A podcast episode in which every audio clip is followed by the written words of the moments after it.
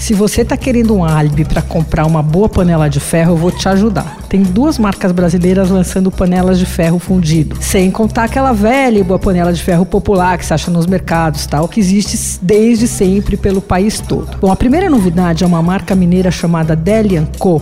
E ela entrou no mercado há dois anos. É pequenininha, com financiamento coletivo e está bombando. As panelas da marca já estão até sendo usadas por alguns chefes. A Roberta Sudbrack, por exemplo, é uma das que está usando e está gostando. A outra é a gigante Tramontina, que está lançando uma linha que só chega ao mercado em abril, mas que o Paladar já testou, eles mandaram a panela para a gente testar. A gente pediu aí por causa dessa matéria.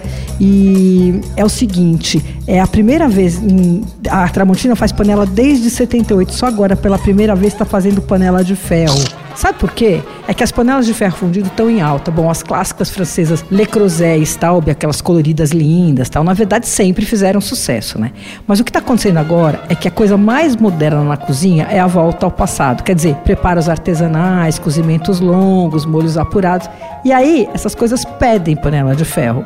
Além disso, tem uma outra coisa aumentando muito a procura pelas panelas de ferro com tampa, que é a moda de fazer pão de fermentação natural em casa. É que quando a gente assa o pão em panela de ferro tampada e pré-aquecida, o pão fica com a casca firme e crocante e o miolo macio. Isso acontece tanto por causa da concentração do calor, né, que a panela concentra muito calor, o ferro fundido concentra muito calor, mas também porque com a tampa, o, o, vapor que sai da massa fica circulando no interior da panela e não escapa, né? Bom, ferro fundido não serve para tudo, viu? É mais pesado, é mais difícil de manter e limpar, então só vale a pena se você está querendo fazer pão ou se está nessa onda do slow cooking. Você ouviu Por Aí.